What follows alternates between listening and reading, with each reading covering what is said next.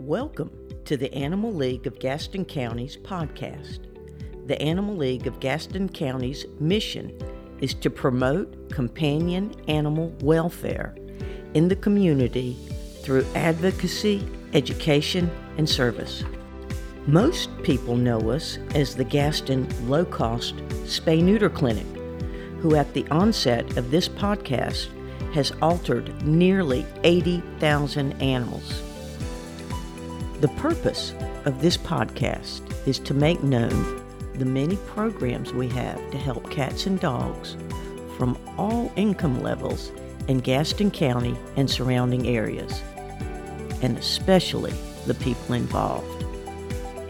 I am your host, Stephanie Roush. This is the official start for the Animal League of Gaston County's podcast. I couldn't resist starting off with a wonderful story about my father and his dog during World War II for Dad's 101st birthday on February 2nd, 2024. Today, I am thrilled to introduce you to my father, Senator Marshall Rauch. Dad, welcome. Thanks, Steph. Yes, I met the first dog I ever owned in France during World War II. As the United States infantry advanced, they brought their food uh, with them through the cooks and bakers who ran the chow line. Chow line was that's whatever you got that day. Unfortunately, although the GIs had plenty of food to eat, there was very little for the citizens and people of the countries that we went through. Therefore, at the end of our chow line, we would always go back and put the scraps into a large garbage can. And at that can were bunches of kids who lived near and in the neighborhood who took the scraps of food home. The scraps of food that they did not take were taken by dogs that also followed. That's where I met my dog. I just picked up with him, and he came with me, and from then on, he was just about my best friend until I came back to the United States. He would sleep in my sleeping bag. He would eat out of my mess gear. He would be with me all the time, night and day. After the uh, fighting was over, I was sent to Vienna for a month before being sent home. GI, my dog, came with me. The way we got from Germany to uh, Vienna was on a train.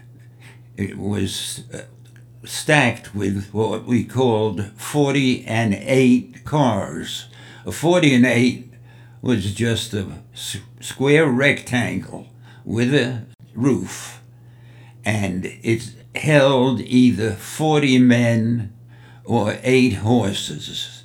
And sometimes we got in before they got rid of all the horses uh, surprises that they left for us.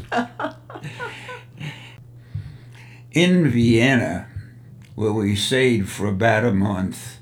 The dog was unbelievable.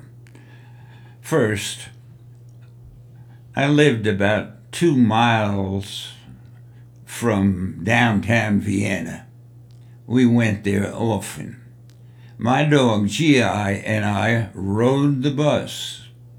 It got to the point where we had to change buses to get to the final destination. It wasn't a long ride, 10 minutes.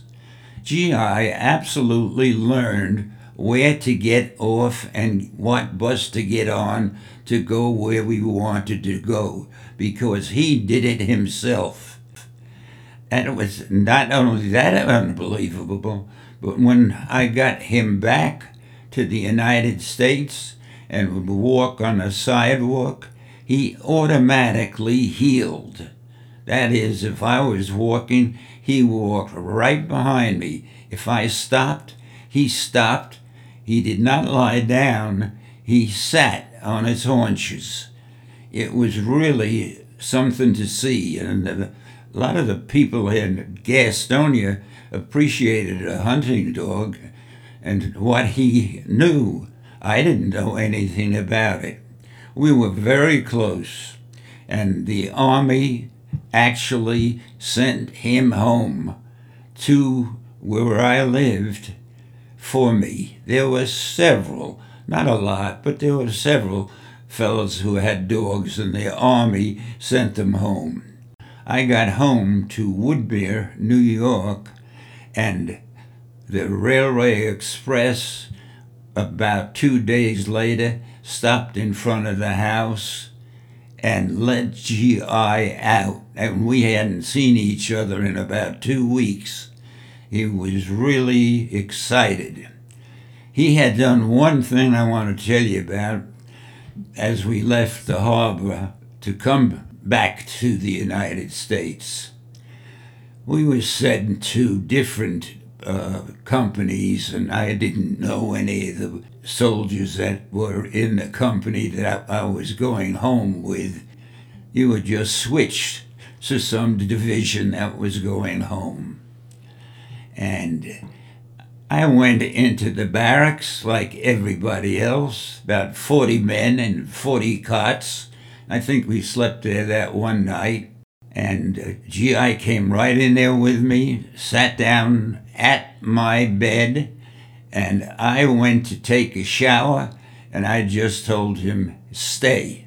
Well, I was in the shower about five minutes, and a bunch of the guys came running in and said, Come quick, your dog's attacking the GIs out front.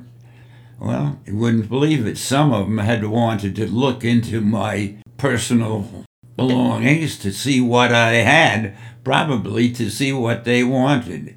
And my dog just growled and held them at bay. They wouldn't move.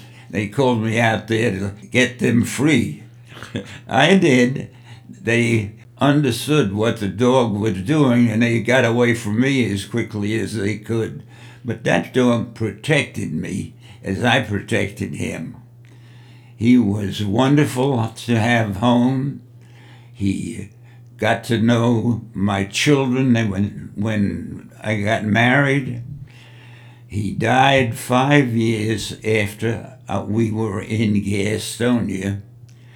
And that's where the Animal League became so important to me. They allowed me to put up a plaque reads Dad, you put you actually put two uh, pavers down, and the first one has a picture of a dog, and it says GI, 66 Infantry Division, 1 Battalion, 262 Region, France, Germany, Austria.